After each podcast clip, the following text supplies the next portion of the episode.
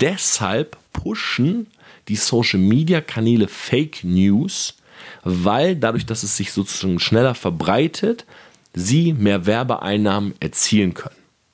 Dabei scheißen sie komplett darauf, dass wir im Endeffekt manipuliert werden. Und ich habe mir die Passage zweimal angehört und habe dann gemerkt, kein Wunder, dass ich nicht verstehe, wie hier argumentiert wird, denn es wird hier nicht argumentiert.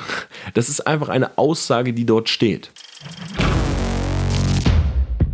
Torben, that's awesome, man. Torben, you teach these people like crazy. Hey, Torben Blatcher, Grant Cardone here, and I cannot wait to speak with you live.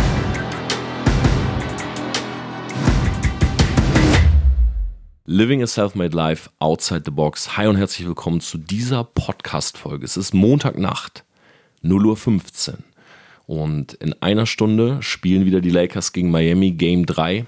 Eine Stunde Zeit, perfekt für mich, um diese Podcast-Folge aufzunehmen. Ich habe ja momentan meinen Schlafrhythmus komplett verändert, um mir die NBA Finals zu geben. Und ich muss sagen, ich äh, ja, liebe diese Freiheit auf jeden Fall. Ich äh, finde das richtig cool, dass ich endlich mal die Möglichkeit habe, mir das zu gönnen. Ja, für mich ist das so richtig, ja, Belohnung, sag ich mal, auch mal für zwei, drei Wochen seinen Rhythmus ein bisschen umzustellen. Bin gerade wirklich immer so bis vier, fünf Uhr wach, wenn halt ein Spiel ist. Schlaf dann dementsprechend auch mal bis 10, 11 Uhr und habe einfach meine Termine mal ein bisschen in den Mittag und Nachmittag verlegt. Und ja, ich freue mich auf Game 3. Ich bin ja ein großer Ex-Miami, mittlerweile LA-Fan, ja, Miami-Fan gewesen 2006, als Dwayne Wade dort gegen die Dallas Mavericks äh, die Meisterschaft gewonnen hat. Dann aber immer mehr Fan geworden von LeBron James, auch noch als er bei Cleveland war. Für mich natürlich dann das Highlight, als er bei Miami gespielt hat, mit Wade zusammen, also die beste Zeit überhaupt. Und jetzt, ja, gemischte Gefühle. Also ich sympathisiere nicht wirklich mit den Spielern von Miami, aber ich finde einfach den Miami-Vibe so cool. Ich bin einfach Miami Heat-Fan auf der einen Seite. Aber LeBron James ist einfach ein outstanding Athlet. Ja, und deshalb, ich kann mich gar nicht so richtig entscheiden, für wen ich bin. Ich hoffe einfach, dass die Serie vielleicht noch ein bisschen spannender wird. Und ja, das werde ich auf jeden Fall heute Nacht machen. Mir noch schön Kaffee kochen. Ich werde mir Popcorn machen, werde mich hinsetzen mit Matthias zusammen, NBA Finals gucken. Ansonsten diese Woche, Leute, unter dem Stern von Planung. Ja, ganz, ganz viele Sachen passieren bei uns gerade. Ich werde nächste Woche wahrscheinlich mehr erzählen können. Ich habe jetzt am Dienstag einen Dreh mit RTL zusammen oder RTL ist sozusagen bei uns dabei, wo wir den letzten Teil des Trailers drehen. Und das ist der Trailer für mein erstes eigenes Buch. Ja, das wird auf jeden Fall auch in diesem Podcast demnächst noch mehr thematisiert. Ich will euch da auch so ein bisschen mitnehmen. Ich werde auch eine eigene YouTube-Playlist machen, äh, wie ich sozusagen mein erstes eigenes Buch schreibe, weil ich glaube, das ist für viele Leute spannend. Ja, weil ich zum Beispiel auch immer dieses, ja, dieses Buch so im Kopf hatte. Gar nicht irgendwie, um damit Geld zu verdienen oder dieser Gedanke von Free Plus Shipping, da bin ich komplett von weg, sondern dieser Gedanke, dein Buch ist in einem Laden. Und das ist für mich sowas, ja, vielleicht von Legacy, irgendwas so zu hinterlassen, zu sagen, hey, guck mal, das ist meine Geschichte, da sind wirklich die Dinge, Dinge drin, die mich wirklich bewegt haben, die mich vielleicht auch dorthin gebracht haben, wo ich heute stehe. Und ich bin stolz darauf, das schreiben zu dürfen. Und ich bin auf der anderen Seite extrem ja, excited, das auch mit euch zu teilen, so diesen kompletten Prozess.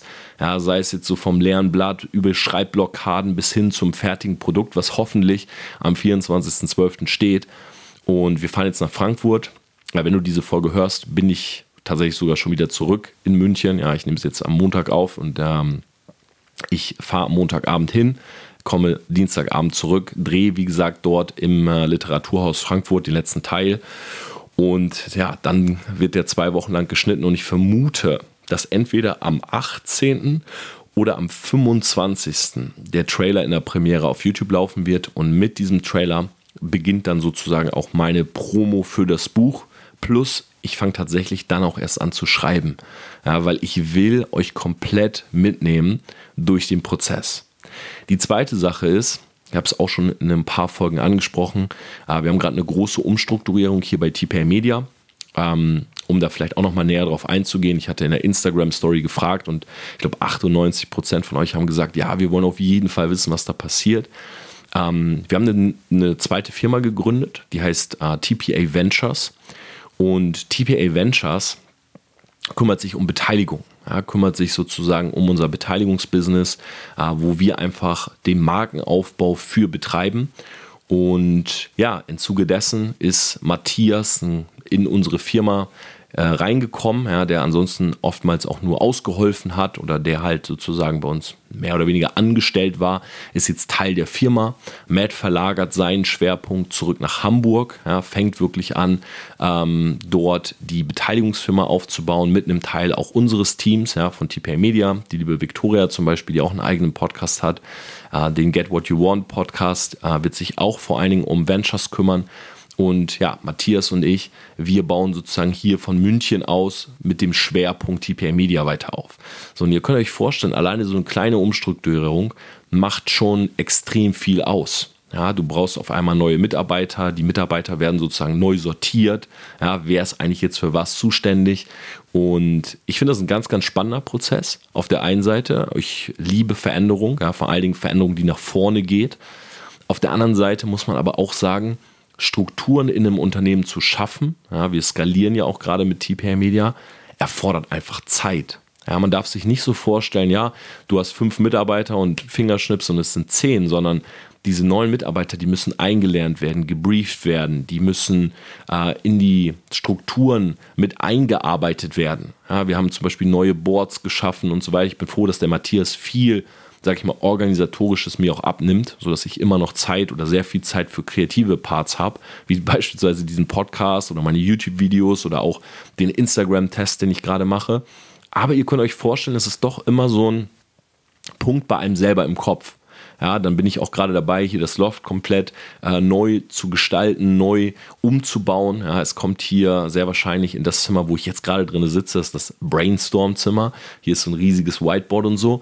Hier kommt ein Musikstudio rein. Ja, ich habe vor, in Zukunft, nicht in naher Zukunft, aber in Zukunft tatsächlich Musik zu machen. Ja, ich will professioneller ähm, Podcast machen können. Ich will nicht hier mit so einem Yellowtech-Mikro sitzen, sondern ich will ein Studio haben, wo das Podcast, wo der Podcast aufgenommen wird. Äh, ich will auch ein paar spannende Gäste mal einladen, das, einladen, das, was sich auch immer mehr äh, Leute gewünscht haben. Von daher könnt ihr mir auch gerne mal sagen, wen ihr gerne mal im Podcast hättet. Ja, vor allen Dingen Frauen erwünscht. Also Leute oder Frauen, Mädels, ja, die auch diesen Entrepreneur-Geist verkörpern, ja, die nach draußen gehen, sich was Eigenes aufbauen. Ähm, ja, ich würde gerne den anderen Geschlecht auch mal Reach geben, Reichweite geben und zeigen, dass das hier keine Männerkultur ist oder so, sondern dass Frauen genauso sich was Eigenes aufbauen können. Ja, oftmals Frauen sogar viel empathischer für Social Media sind. Und das soll auch an dieser Stelle die Überleitung sein zum heutigen Thema, denn ich habe mich gestern hingesetzt und ich habe mir endlich, nachdem ich wirklich extrem viele Nachrichten bekommen habe, ähm, was denn meine Meinung dazu ist, mein Statement, was ich dazu sage, die Netflix-Doku Social Media Dilemma angehört. Angehört und angeguckt. Und ich habe mir vorher gedacht, dass ich mich hinsetze mit Popcorn und Chips und mir das einfach mal so gebe. Aber dann habe ich schon relativ schnell gemerkt, so nach vier, fünf Minuten, dass das keine Doku ist, die ich gucken möchte, während ich auf der Couch sitze, sondern bin an meinen Rechner gewechselt, habe mich hingesetzt, habe mir Evernote aufgemacht und habe mir sehr, sehr viele Notizen zu dieser Doku gemacht. Und diese Podcast-Folge ist das erste Puzzlestück von dreien, die rauskommen zu dieser Netflix-Doku Social Media Dilemma. Und am Donnerstag, also morgen, von euch aus gesehen, wenn ihr die Podcast-Folge sofort hört, am Mittwoch, morgen, übrigens guten Morgen an euch, ähm, kommen die zehn Kernaussagen. Also wenn du die Doku nicht kennst, äh, check auf jeden Fall morgen mein YouTube-Video aus, 18 Uhr, die zehn Kernaussagen aus dieser.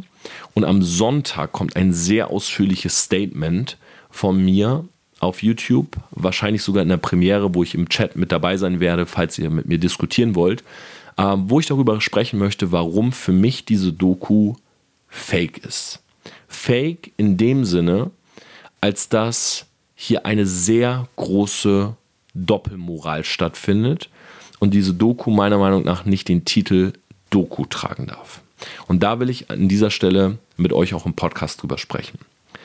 Ich will gar nicht sagen, dass das, was in, der, in dem Filmchen auf Netflix propagiert wird, alles falsch ist. Ja, Social Media ist etwas, was von beiden Seiten aus betrachtet werden muss. Ja, Social Media bringt extrem viele positive Aspekte mit sich, aber Social Media bringt auch sehr viele negative Aspekte bzw. Schattenseiten mit sich. Ja? Das heißt, es wäre, jemand ist ein Narr, wenn er sagt, das ist nur gut oder nur schlecht.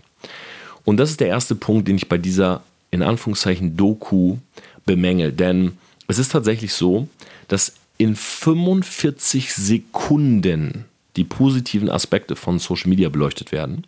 Nämlich es werden ganze zwei Stück genannt. Einmal, man findet über Social Media Organspender. Und Punkt Nummer zwei ist, man findet Menschen wieder, die verloren gegangen sind. Und als ich das gehört habe, musste ich wirklich, das war nämlich noch der Punkt, wo ich tatsächlich auf der Couch saß. Aber in dem Moment bin ich zum Rechner gewechselt, weil ich mir diese Szene nochmal anschauen wollte. Und es war tatsächlich so, dass diese, dieses Filmchen, was 1,33, also eine Stunde 33 Minuten geht, nicht einmal eine Minute lang die positiven Aspekte von Social Media beleuchtet, sondern nur sozusagen auf die Schattenseiten eingeht. Und das ist überhaupt kein Problem, wenn die beispielsweise heißen würde, das sind die Schattenseiten von Social Media. Aber Social Media Dilemma ist als Dokumentation getaggt. Und eine Dokumentation hat für mich einen analytischen, recherchierten, wissenschaftlichen Duktus. Ja, das heißt hinzugehen und die Medaille jetzt einfach nur umzudrehen und zu sagen, ja, alle sehen Social Media so positiv, klar, das und das ist positiv, aber jetzt mal zu den Schattenseiten, das ist für mich keine Dokumentation. Das ist eine eindimensionale, ich will nicht mal sagen Berichterstattung, sondern es ist ein, ein eindimensionaler Film über die Schattenseiten von Social Media. Und ich habe mir einige Notizen gemacht, aber vor allen Dingen möchte ich auf eine Sache eingehen. Wie gesagt, es kommen zwei ausführliche YouTube-Videos aber eine Sache, die mich wirklich sehr gestört hat, ist die bei mir zweite Kernaussage, die ich mir notiert habe. Die erste Kernaussage ist übrigens, wenn du nicht für das Produkt bezahlst, bist du das Produkt. Ähm, eine Aussage, wo ich auf jeden Fall dagegen halten würde, weil das Produkt Social Media, ja, in dem Film geht es viel darum, für die, die es jetzt gar nicht gesehen haben, wie, sage ich mal, manipulieren Social Media Kanäle uns ähm, dass Social Media Kanäle eigentlich nur versuchen, uns in der App zu halten, damit möglichst viele Werbeeinnahmen erzielt werden können und dass wir sehr gesteuert werden in unserem Kaufverhalten. So, das ist eigentlich so der, der Tenor dieses Filmchens. Dazu packen halt ganz, ganz viele Leute aus Silicon Valley, die irgendwann mal bei Google, Facebook und so weiter gearbeitet haben, aus und eigentlich sagen alle sowas wie, ja, ich habe das gesehen und ich bin ausgestiegen auf, aus, aufgrund von ethischer Bedenken. Ja, wenn man das Ganze mal ein bisschen recherchiert im Internet, dann wird man sehen, dass die Hälfte der Leute, die dort sprechen, nicht gegangen sind aufgrund ethischer Bedenken, sondern die tatsächlich gegangen worden sind von den einzelnen Unternehmen aufgrund verschiedener Dinge, die natürlich oftmals auch nicht öffentlich geteilt werden. Also die Hälfte der Leute, die dort spricht, ist einfach gefeuert worden. Ja, das ist jetzt aber gar nicht der Punkt, wo ich darauf eingehen will, sondern der Punkt, der mich vor allen Dingen gestört hat, ist folgendes. Social Media verändert unser Verhalten, unsere Gedanken und unsere Identität. So, Aussage in der Doku ist folgende. Der Newsfeed, immer wenn ich Doku sage, stellt euch vor, dass ich hier im Brainstorm-Zimmer die beiden Gänsefüßchen mache. Der Newsfeed passt sich uns so an, dass wir irgendwann glauben, dass das, was wir sehen, Wahrheit ist aber es ist eigentlich nur die Illusion der Wahrheit, an die wir glauben wollen. Fake News verbreiten sich sechsmal schneller und sorgen für mehr Engagement. Deshalb pushen die Social Media Kanäle Fake News, weil dadurch, dass es sich sozusagen schneller verbreitet, sie mehr Werbeeinnahmen erzielen können. Dabei scheißen sie komplett darauf, dass wir im Endeffekt manipuliert werden, unser, ich sag's nochmal, Verhalten, Gedanken und unsere Identität verändern. Und bei dem Punkt muss ich sagen, habe ich im ersten Moment nicht verstanden, wie das Ganze argumentiert werden soll. Und ich habe mir die Passage zweimal angehört und habe dann gemerkt, kein Wunder, dass ich nicht verstehe, wie hier argumentiert wird, denn es wird hier nicht argumentiert. Das ist einfach eine Aussage, die dort steht. Und de, ich möchte in dieser Podcast-Folge mit euch genau über diesen Punkt sprechen. Schaut mal, ich habe ja schon mal meine Geschichte oder ich habe ja schon oft meine Geschichte mit Social Media geteilt. Aber ich will noch auf ein paar Punkte eingehen und vielleicht wird dann deutlich, warum diese Aussage meiner Meinung nach völliger Schwachsinn ist. Ich habe angefangen, beziehungsweise völliger Schwachsinn ist, wenn man sie rein negativ betrachtet. So. Ich habe angefangen mit Social Media. Da war ich ein, ja, war ich ein junger Teenager. Ähm, ich war in der Schule. Ich war, wie gesagt, damals ein Typ, der wirklich nicht viele Freunde hatte. Ich war eher so der Außenseiter. Und ja, ich bin damals ins Internet geflüchtet, weil ich in der realen Welt ein Verlierer war. So, das sage ich ganz klar. Ja, da sitze ich heute mit voller Selbstbewusstsein und sage, ja, ich bin damals ins Internet, weil es war leichter, in den Browser zu gehen und ein paar Dinge rumzulesen. Ja, und es war auch leichter, irgendwann ICQ runterzuladen und mit Leuten zu chatten, als mit Leuten im realen Leben zu sprechen. Ich frage mich nur, was wäre denn passiert, hätte ich ICQ nicht gehabt? Weil der Punkt war der, meine allererste Freundin, die ich damals kennengelernt habe, sie hieß Niki, Niki Heller. Niki, wenn du das hörst, schreib mir gerne mal. Ähm, Niki Heller war Gamerin. Und wir haben uns kennengelernt über ein Computerspiel. Und wir haben auf ICQ miteinander gechattet. Ja?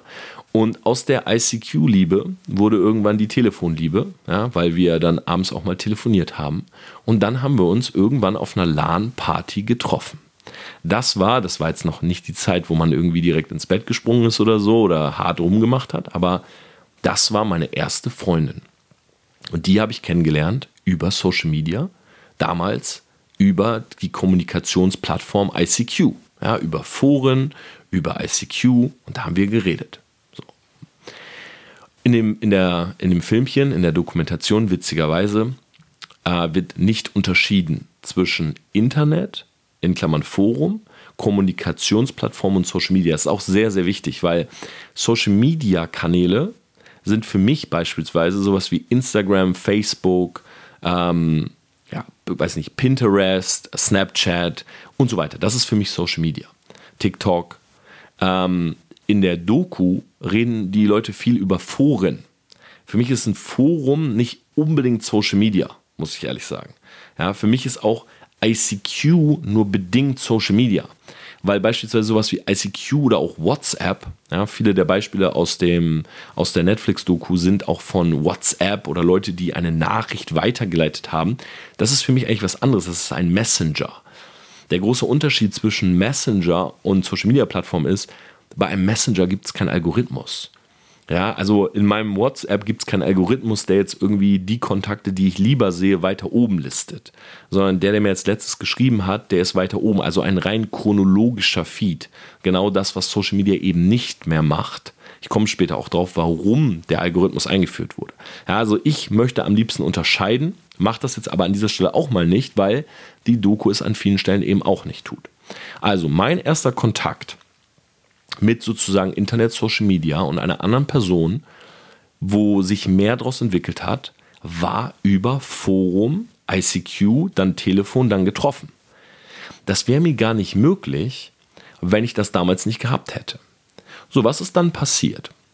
Ich habe die liebe Niki das erste Mal getroffen auf einer LAN in Freiburg. Ja, wir sind damals auf LANs gegangen. Ich habe Warcraft 3 gespielt und ich war auf dieser LAN, ich habe dort gezockt, ganz normal, und irgendwann war dieses Mädchen halt da. Und wir haben uns halt getroffen und wir kannten uns. Und ich weiß noch, ich wusste nicht, umarmt man sie, gibt man einer Frau die Hand, was macht man überhaupt? Und das war super awkward. Ja? Also, wenn ich jetzt an dieses Szenario denke. Aber es war das erste Mal, dass ich wirklich näher Kontakt mit so einem Mädel hatte. So, und wir haben uns super gut verstanden. Wir hatten echt zwei coole Tage dort in Freiburg. Und das war mein erster Kontakt aus diesem oder aus diesem Kontakt heraus, aus dieser ja, Freundin in Anführungszeichen, ja, Teenager-Freundin, Kindesfreundin, wie man es auch immer nennen will, ist vor allen Dingen eine Sache entstanden, nämlich Selbstbewusstsein. Selbstbewusstsein, wie man mit Frauen umgeht. Denn tatsächlich meine zweite Freundin, die ich hatte, war dann auch die, mit der ich das erste Mal äh, Sex hatte.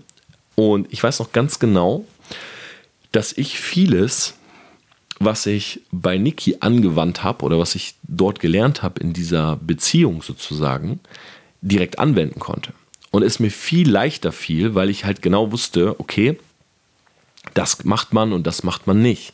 Also insofern hat diese Beziehung zu der Niki mir eigentlich dabei geholfen, Selbstbewusstsein zu tanken, um dann auch ein Mädel, die direkt an meiner Schule war, irgendwann mal mit zu mir zu nehmen, mit der mal einen Tee zu trinken, ja, oder noch andere Sachen zu machen. Und wenn die Doku jetzt sagt, es verändert unsere Identität, würde ich nicht unbedingt sagen, das stimmt nicht, sondern ich würde sagen, ja, aber warum denn unbedingt zum Negativen? Denn ich, es geht noch weiter. Ich habe später angefangen, auf Facebook Live-Videos zu machen. Bis dato war ich nie vor der Kamera. Bis dato habe ich noch nie vor Menschen gesprochen. Und ich war der Typ, der in der Schule, wenn es hieß, äh, nach vorne kommen und Hausaufgaben vorstellen oder Referat oder so, ich habe die Schule geschwänzt, weil ich das auf gar keinen Fall machen wollte. So, und jetzt auf einmal gibt es Facebook Live. Und was macht Torben? Er setzt sich davor und er fängt einfach an zu streamen. Und in meinem Facebook Live sind nur zwei Leute. Und diese Leute im Facebook Live, die mir zuschauen, die finden das auch noch komisch, dass ich hier live bin, aber mir war es egal. Und weißt du, warum es mir egal war? Weil ich einfach nur vor diesem Rechner und dieser Kamera saß und für mich waren diese Menschen, die mir da gerade zugeschaut haben oder die vielleicht kritisiert haben, was ich tue, die waren nicht vor mir, sondern die waren im Chat. Also ich hatte eine gewisse Distanz zu denen. Deshalb habe ich weitergemacht. Wenn die Leute mir gegenüber säßen oder gesessen hätten und ich hätte mit denen gesprochen, ja, oder angefangen, dieses, dieses Thema zu referieren, was ich da auch immer in diesem Live erzählt habe, ich weiß es ehrlich gesagt nicht mehr, dann hätte ich wahrscheinlich bei der ersten Kritik aufgehört. Das heißt, auch hier hat Social Media mir damals die Eier gegeben, auch im realen Leben mal vor Leuten zu referieren. Ich weiß noch ganz genau, dass ich durch die Live-Videos, ich habe später angefangen mit YouTube, habe mir eine Canon 600D gekauft, habe mir die hingestellt, habe angefangen Videos zu machen. Mein erster YouTube-Kanal war ein Comedy-Kanal. Ich habe mich hingesetzt, kam von der Uni und ich habe Uni-Geschichten in lustig erzählt. Ja, das war mein erster YouTube-Kanal. Und dieser YouTube-Kanal, ja, ich, mir war super wichtig, dass den keiner kannte von meiner Uni. Ja, ich habe einfach Videos reingestellt und ich habe niemanden davon erzählt. Und der Kanal ist echt gewachsen. Ja, auch da habe ich mal ein eigenes YouTube-Video drüber gemacht, weil irgendwann wurde der Kanal leider gesperrt. Ich habe damals so Filmmusik geklaut, ich war bei Mediakraft, ah, ich wurde dreimal gestrikt und dann war der Account weg. Und dieser YouTube-Kanal und die Views, die Comments, die Leute, die gesagt haben, hey, ist total lustig, ich höre dir gerne zu, ich mag deine Stimme, diese ganze Anerkennung, die ich bekommen habe über diesen YouTube-Kanal, aber auch die Kritik, haben mir geholfen, vor Leuten zu sprechen. Ja, als ich am Ende meines Studiums war, bin ich nach vorne, bin ich immer derjenige gewesen, der gesagt hat, darf ich meine Hausarbeit präsentieren? Weil ich mir gedacht habe, okay, die Pluspunkte holst du dir jetzt, weil wenn du wirklich vor einer Sache gar keine Angst mehr hast, dann ist es mit Leuten zu reden. Und das ist lustig, weil, und jetzt kommt's, als ich angefangen habe, war für mich diese Distanz zu den Leuten im Chat super hoch. Das heißt, ich habe nie das Gefühl gehabt, die sitzen jetzt vor mir. Ja, und ich hätte auch nie angefangen, wenn sie, wie gesagt, vor mir gesessen hätten. Aber die Anerkennung der Leute aus dem Chat, die hat dazu geführt, dass ich mehr Selbstbewusstsein im realen Leben hatte. Und jetzt stand ich auf einmal vor in einem Hörsaal 300 bis 500 Leuten und hatte kein Problem mehr zu sprechen. Und schon in der Uni kamen Leute zu mir und haben gesagt, Sag mal, Tom, wo hast du eigentlich sprechen gelernt? Warum bist du eigentlich rhetorisch so gewandt? Ja, auch wenn ich meine YouTube-Videos oder diesen Podcast aufnehme, ich habe keine Notizen. Ich spreche einfach frei raus, weil ich halt viele Videos gemacht habe, weil ich oft auf der Bühne stand. Später im Vertrieb stand ich bis, ich glaube, die höchste Menschenmasse, die einmal vor mir saß, waren knapp über 20.000 Menschen. Und mir war es völlig egal. Und zum Großteil habe ich das Selbstbewusstsein für diese Bühnen gehabt durch die Anerkennung und die Kritik, die mir geholfen hat, besser zu werden, aus dem Internet. Das heißt, die, das oder Social Media hat definitiv mich verändert, hat mein Verhalten, meine Gedanken und meine Identität verändert, aber nicht zum Negativen, sondern Social Media hat mir das Selbstbewusstsein gegeben, das auch in der realen Welt umzusetzen. Und ich finde es so schade, dass den Social Media Unternehmen, ja, und das ist auch sehr, sehr skurril gemacht in dem Film, ähm, für, ich sag mal, eine Stunde 20 vorgeworfen wird, dass sie manipulieren, dass sie uns steuern, dass sie nur geldgeil sind, dass sie nur ihre Werbeeinnahmen erhöhen wollen. Und in den letzten 10 Minuten, für alle, die das auch gesehen haben, guckt es euch nochmal an, die letzten 10 Minuten. In den letzten 10 Minuten wird relativ viel davon auf einmal relativiert. Dann sagen nämlich die Mitarbeiter, die vorher noch gesagt haben, ja, also ethische Bedenken und die Social-Media-Kanäle wollen ja nur das Geld und manipulieren uns und oh mein Gott, keiner wollte etwas dagegen machen, als ich es gesehen habe. Am Ende sagen auf einmal alle, naja, ah aber ich würde ihnen jetzt keinen Vorsatz vorwerfen. Ja, ich glaube jetzt nicht, dass es böse Menschen sind. In den letzten zehn Minuten wird auf einmal alles so ein bisschen relativiert. Und ich glaube, weil vielleicht der gute Jeff Orlowski, der den Film gemacht hat, am Ende sich auch gedacht hat, hm, okay, ich habe da doch was erschaffen, was sehr eindimensional ist, was sehr one-sided ist. Vielleicht sollten wir es nochmal ein bisschen relativieren oder die Leute, die vorher wirklich aus, auf absolute Kernaussagen reduziert werden. Ja, also da kommen so Aussagen wie zum Beispiel von dem ersten Facebook-Investor, der sagt, du hast zwei Möglichkeiten. Du hast morgens zwei Möglichkeiten. Entweder guckst du dir deinen Facebook-Feed an, während du pinkelst oder nachdem du gepinkelt hast. So nach dem Motto, Social Media direkt nach dem Aufstehen ist das Allerwichtigste für uns. Und ich höre mir das so an und sage, äh, nee, gibt auch eine dritte Möglichkeit. Ähm, ich habe morgens den Flugmodus drin. Ich habe eine ganz normale Morning-Routine. Ich mache nach einer Stunde oder anderthalb Stunden den Flugmodus raus und gehe gezielt in Social Media. Die Option gibt es auf jeden Fall bei mir und ich bin ziemlich sicher, die gibt es auch bei anderen Leuten. Und es wird überhaupt nicht darüber gesprochen, dass viele Leute ein Bewusstsein dafür haben, was Social Media mit einem macht. Denn wenn man Social Media Detox bei Google eingibt, findet man 39 Millionen Ergebnisse. Da kann mir ja die Doku nicht erzählen, dass es nur diese zwei, Minuten, äh, zwei Möglichkeiten gibt sondern es gibt sehr wohl eine dritte Möglichkeit und es gibt auch ein Bewusstsein und es gibt Menschen, die sich damit beschäftigen und Social Media sehr bewusst nutzen. Der andere Punkt ist, bleiben wir bei identitätsverändernd. Definitiv. Denn was ist mit dem ganzen Wissen, was es auf Social Media gibt, was vorher nicht da war? Ich weiß für viele junge Leute, die sich das hier anhören, die, ich könnte euch das vielleicht nicht vorstellen, aber ich bin klein gewesen zu einer Zeit ohne Internet ich bin ein kleines Kind gewesen zu einer Zeit, wo es gar kein Internet gab. Ich habe Nokia, was war das, 3610 oder so, 3611 gehabt. Das hatte kein richtiges Display. Du hast die Nummer dort gesehen und deine SMS, aber das war kein Display, wo du in den Browser gehen konntest oder so. Diese Handys hatten kein Internet.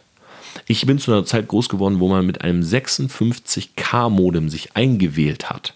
Ja, und dann gab es so Seiten wie web.de, Unicum, Chat, äh, GMX und so weiter. Ja, da war das Internet noch nicht so wie heute mit den ganzen News-Seiten und es gibt so viel Auswahl. Ja, und YouTube hatte noch nicht das Kontingent an Wissen. Ja, damals haben die Lochis oder die Eltern der Lochis haben ein Video hochgeladen, wo die beiden im Bett hin und her springen. Das war das erste Video von denen. Ja, da hat sich noch keiner hingestellt äh, wie ich und hat einen Kanal aufgebaut, wo er über Social Media redet und wie man die Plattform aufbaut und sowas. Und das war aber meine Kindheit. Und ich bin in Delmenhorst, ich habe mir einen Büchereiausweis gekauft. Und ich habe mich in die Bücherei gesetzt und weißt du was? Ich fühlte mich nicht wohl dort, weil ich eben socially awkward war. Ich bin dort hingegangen, habe nach unten geguckt und habe nur gedacht, okay, auf gar keinen Fall bleibst du in der Bücherei und liest hier irgendwas. Du leist dir alles aus und gehst wieder damit nach Hause. Später an der Uni genau das gleiche. Ich saß nicht in der Bücherei und habe gelesen. Ich habe mir die Bücher genommen in meinen Korb. Ich habe gehofft, dass sie mich keiner sieht. Ja, habe die über die Ladentheke, bin nach Hause und habe meine Bücher zu Hause ausgebreitet. Und dann habe ich im Studium, als dann sozusagen alles da war, also als ich meine Berührungspunkte hatte und das Internet immer mehr verstanden habe, habe ich irgendwann zu meinen Dozenten gesagt, das weiß ich noch ganz genau, weil ich habe ja einen Germanistik-Master gemacht, einen Fachmaster Germanistik und Master of Education. Und als ich diese Arbeit geschrieben habe, habe ich zu meiner Dozentin gesagt, sagen Sie mal, warum darf ich eigentlich keine Internetquellen benutzen? Weil bei uns gab es die Regel, dass ich glaube nur 20 oder 15 Prozent der Quellen dürfen aus dem Internet stammen. Der Rest musste aus Büchern sein. Und ich habe das nicht verstanden, weil ich habe über Adoleszenz gesprochen, Adoleszenz in der Literatur, also erwachsen werden. Und ich habe nicht verstanden, warum kann ich keine Berichte aus dem Internet nehmen? Also warum kann ich nicht Zeitschriften zitieren? Warum kann ich keine Studien aus dem Internet nehmen? Weil die Bücher, die ich vorliegen hatte, von wann waren die? Die waren von 1995, von 1990, 1993. Aber das waren so die neuesten Bücher, die wir hatten. Und ich stand dann da und habe teilweise auch neue Literatur gesucht, die gab es einfach in der Bü Bücherei nicht, die habe ich mir dann bestellt. Und dann hat die Dozentin irgendwann mal zu mir gesagt, Herr Platzer, Sie benutzen immer Bücher, die haben wir nicht in der Bücherei. Und ich sage, ja, die habe ich mir gekauft, weil in der Bücherei liegen Bücher von vor zehn Jahren, aber ich will eine Masterarbeit schreiben, die jetzt gerade aktuell ist. Weil ich unter anderem das Kinderbuch Chick äh, zu Rate genommen habe. Und ich glaube, Chick ist so aus 2000. Und ich wollte keine Literatur nehmen, die älter ist, wenn ich über ein Buch schreibe, was sozusagen die neuere Generation umfasst.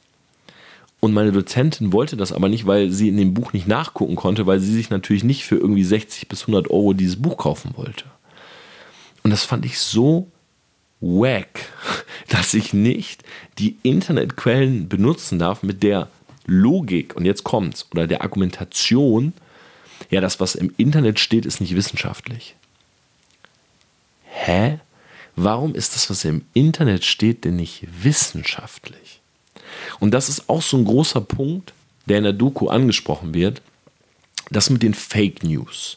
Ja, im Internet verbreiten sich ganz viele Unwahrheiten oder verbreiten sich ganz schnell Dinge, die nicht wahr sind, weil Leute lieben Dinge, die nicht wahr sind. Und das ist Bullshit. Es geht nicht darum, dass Leute Dinge lieben, die nicht wahr sind. Ja, wir Menschen streben alle nach Wahrheit. Jeder von uns strebt nach Wahrheit. Wenn du das Gefühl hast, dein Partner betrügt dich, willst du wissen, ob er dich betrügt und du engagierst einen Detektiv oder nimmst dein Handy und machst es auf und guckst rein oder benutzt den Webbrowser, wenn er noch bei WhatsApp eingeloggt ist oder was auch immer. Aber wir alle streben nach Wahrheit. Niemand läuft durch die Gegend und sagt, oh, hoffentlich finde ich eine Lüge, dann kann ich die schnell weitererzählen. Das ist Schwachsinn. Das, was solche News viral schickt, ist nicht der Fakt, dass sie fake sind oder unwahr warum News wie Donald Trump hat Corona, ähm, Celebrity XY ist gestorben, sich so schnell spreaden, liegt eher an dem schockierenden oder polarisierenden Titel. Nicht an Fake News. Und dadurch, dass oftmals diese schockierenden Nachrichten, wie beispielsweise Kobe Bryant, ja, Rest in Peace, der abgestürzt ist mit einem Helikopter. Dass sich diese Nachricht so schnell verbreitet, liegt daran, dass so viele Menschen betroffen und geschockt sind und nicht glauben können, dass es wahr ist oder nicht glauben wollen, dass es wahr ist. Die Nachricht, Donald Trump hat Corona, verbreitet sich deshalb, weil die Hälfte der Menschheit sich freut und die andere Hälfte der Menschheit denkt, fuck, vielleicht kann mein großes Idol nicht zur Wahl antreten. Oder was verändert das denn jetzt gerade? Es geht nicht darum, dass es Fake News sind, sondern dass sie schockierend und polarisierend sind. Und wenn diese News wahr ist, aber sie ist schockierend und polarisierend, wird sie genauso schnell verbreitet, wie wenn sie fake ist. So. Und dieser Fakt wird gar nicht benannt, sondern es heißt, Social Media oder die Unternehmen, die spreaden extra Fake News schneller, damit sozusagen Leute gecatcht werden und überlegen aber gar nicht, warum spreadet sich Fake News oder warum spreaden sich diese News eigentlich so schnell? Es liegt nicht an Fake oder Wahrheit, Unwahrheit, es liegt an schockiert und polarisierend. Und davon gibt es eben nicht so viele News und deshalb entstehen oftmals Fake News. Ja, das ist der Grund. Und auf der anderen Seite, wenn wir die Medaille jetzt mal umdrehen, bringt Social Media aber auch sehr viel Aufklärung mit sich. Weil früher hast du Dinge nicht hinterfragt. Früher wäre sowas wie Black Lives Matter vielleicht gar nicht zustande gekommen. Weißt du warum? Weil niemand das gefilmt hat. Wie hat es Will Smith so schön gesagt? Ich habe es jetzt nicht wörtlich, aber er sagt, es ist äh, Rassismus ist schon immer passiert, aber jetzt wird er gefilmt. Und dass er jetzt gefilmt wird und sich im Internet verbreitet, das ist ein positiver Aspekt. Was, dass jetzt Dinge gesehen werden, die vorher nicht gesehen wurden, das ist ein positiver Effekt. Dass Leute in Foren oder auf Social Media Kanälen diskutieren können, dass Dinge hinterfragt werden, das ist ein positiver Effekt. Ich erinnere mich noch ganz genau daran, als der Terroranschlag beim Boston Marathon stattfand. Und ich saß zu Hause und ich war damals ein Riesenfan von Reddit Forum. Wie gesagt, für mich ist ein Reddit Forum nicht unbedingt Social Media, aber in der, in Anführungszeichen, Doku wird ja nicht unterschieden. Das Reddit-Forum hat damals dafür gesorgt, dass die beiden Täter gefasst wurden. Durch Überwachungskamera, durch private Bilder, durch Aufnahmen von Passanten, die in das Reddit-Forum diese gepostet haben, wurden die beiden Täter gefasst. Und ich war live dabei. Ich war in diesem Thread drinne, wo diese Bilder gepostet wurden. Und ich fand es super spannend, mitzuerleben, wie transparent unsere Welt auf einmal ist, wie Leute auf einmal zusammenhalten, um sozusagen gegen das Böse vorzugehen. Und solche Punkte werden gar nicht benannt. Ja, es gibt viele Verschwörungstheorien, aber weißt du, wo Verschwörungstheorien herkommen? Verschwörungstheorien kommen daher, dass Leute eben nicht mehr so einfach alles glauben. Und sind wir mal ehrlich, ich selber bin kein Verschwörungstheoretiker. Aber viele der Punkte, ja, und ich suche nicht aktiv nach sowas, aber natürlich bekommt man sowas mal mit. Viele der Punkte, die wir sehen, da kann man vielleicht, oder wir selber können das nicht, können uns sozusagen, wir können uns kein Urteil erlauben. Wir wissen nicht, was es war und was nicht war. Aber mich bringt sowas zum Nachdenken. Nämlich zum Nachdenken, dass vielleicht nicht immer alles so ist, wie es zu sein scheint. Thema 9-11, Thema pädophilen Insel, äh, Thema Celebrities aus Hollywood trinken Blut von, von Kids und so weiter. Thema Corona, wo kommt es überhaupt her? Also es gibt so viele Theorien und ich will mich da gar nicht damit beschäftigen, weil ich habe für mich selber so diese Perspektive von, ich will mich mit den Dingen beschäftigen, die ich selber angehen und verändern kann gerade. Ich will nicht meinen Kopf voll machen mit, mit Dingen, mit denen ich gerade nichts machen kann, sozusagen. Aber ich finde diese Theorien an der einen oder anderen Stelle gar nicht so schlimm, weil sie zeigen, dass es Menschen gibt, die auch mal in eine andere Richtung denken. Und was glaubt ihr, bevor es Social Media gab, wie viele Punkte oder wie viele Dinge passiert sind auf dieser Welt, ja, wie es Will Smith eben auch sagt, die wir einfach nicht gesehen haben. Ich will gar nicht an der Stelle die Doku jetzt irgendwie komplett zerreißen, was den Inhalt angeht. Ja, weil viele Punkte, die dort angesprochen sind, sind wichtig. Oder die angesprochen werden, sind wichtig. Ja, viele Punkte führen aber vor allen Dingen für mich zu einem Resultat. Und zwar, wir brauchen ein Bewusstsein für Social Media. Ja, Social Media ist nicht, gut oder schlecht. Social Media ist, so wie alle Dinge auf dieser Welt, graduell. Schwarz und weiß, grau, dunkelgrau, hellgrau. Wir können uns nicht hinstellen und sagen, Social Media ist das Böse. Social Media hat wahrscheinlich Multimillionen, wenn nicht sogar fast eine Milliarde Arbeitsplätze auf dieser Welt geschaffen. Ja, Social Media sorgt dafür, dass Menschen mit 45 die Möglichkeit haben, sich nebenbei etwas aufzubauen. Ja, meine Eltern zum Beispiel, die vielleicht irgendwann nicht mehr happy in ihrem Job waren, die konnten nicht mit 45 und 50 sagen, weißt du was, ich lade mir einen Online-Kurs runter oder ich fange jetzt einen Online-Hustle an oder so. Weil die gar nicht drinne sind in dem Thema. Was hätte meine Ma, sie ist jetzt relativ happy mit ihrem Job gewesen, aber was hätte sie machen sollen mit 45, wenn sie sagt, ich habe keine Lust mehr in der Zahnarztpraxis zu stehen? Soll sie, was soll sie tun? Soll sie eine Ausbildung machen zur Friseurmeisterin? Soll sie eine Ausbildung machen zur Bäckermeisterin? Was soll sie tun? Soll sie zu Hause Kugelschreiber zusammenbauen? Sie hatte nicht die Ahnung von Dropshipping, von was weiß ich, Trading, Social Media, Influencer sein, ähm, Kooperationen machen, sich eine Reichweite aufbauen. Äh, sie hat keine Ahnung davon. Was hätte sie tun sollen? Social Media ermöglicht Menschen genau das. Es ist halt Risiko und Chance in einem. Aber mich stört einfach diese eindimensionale Berichterstattung. Warum nicht ein Bewusstsein schaffen? Beide Seiten zeigen. Die Doku sagt selber, ja, Social Media bringt viele positive Sachen mit sich. In 45 Sekunden sagen die Organspenden, Organspenden und Menschen wiederfinden, die verloren gegangen sind. Und dann geht es eine Stunde 32 um die negativen Aspekte. Come on, das ist nicht fair. Das ist keine Dokumentation, Jeff. Das ist eine eindimensionale Berichterstattung mit meiner Meinung nach einem völlig falschen Duktus. Weil wenn wir von allein diesem einen Punkt sprechen, Gedanken und Identität verändern, warum ist das per se negativ? Wenn jemand zu mir sagt, Tom, du hast dich verändert, dann sage ich, na, Gott sei Dank, oder? Weil ich will ja wachsen. Ich will mich ja verändern. Und das finde ich schade. Wie gesagt, am Donnerstag, also morgen und am Sonntag gibt es nochmal längere YouTube-Videos von mir dazu. Aber mich interessiert wirklich deine Meinung. Das war jetzt einfach mal was, was ich gerne raushauen wollte. Und wenn du mit mir diskutieren magst, was diese Doku angeht, wenn du mit mir diskutieren magst, was Social Media angeht, ich stehe auch nicht hier und sage, hey, Social Media ist der heilige Gral. Nee, aber Social Media, ich würde nicht mal sagen, ist ein Tool. Ich würde sagen, Social Media ist ein Teil der Gesellschaft, in der wir leben. Weil es ist vor allen Dingen eine Kommunikationsform. Und überleg mal, und das ist der letzte Gedanke, den ich mitgeben will. Stell dir mal vor, in zwei Monaten haben wir eine zweite Welle Corona. Lockdown.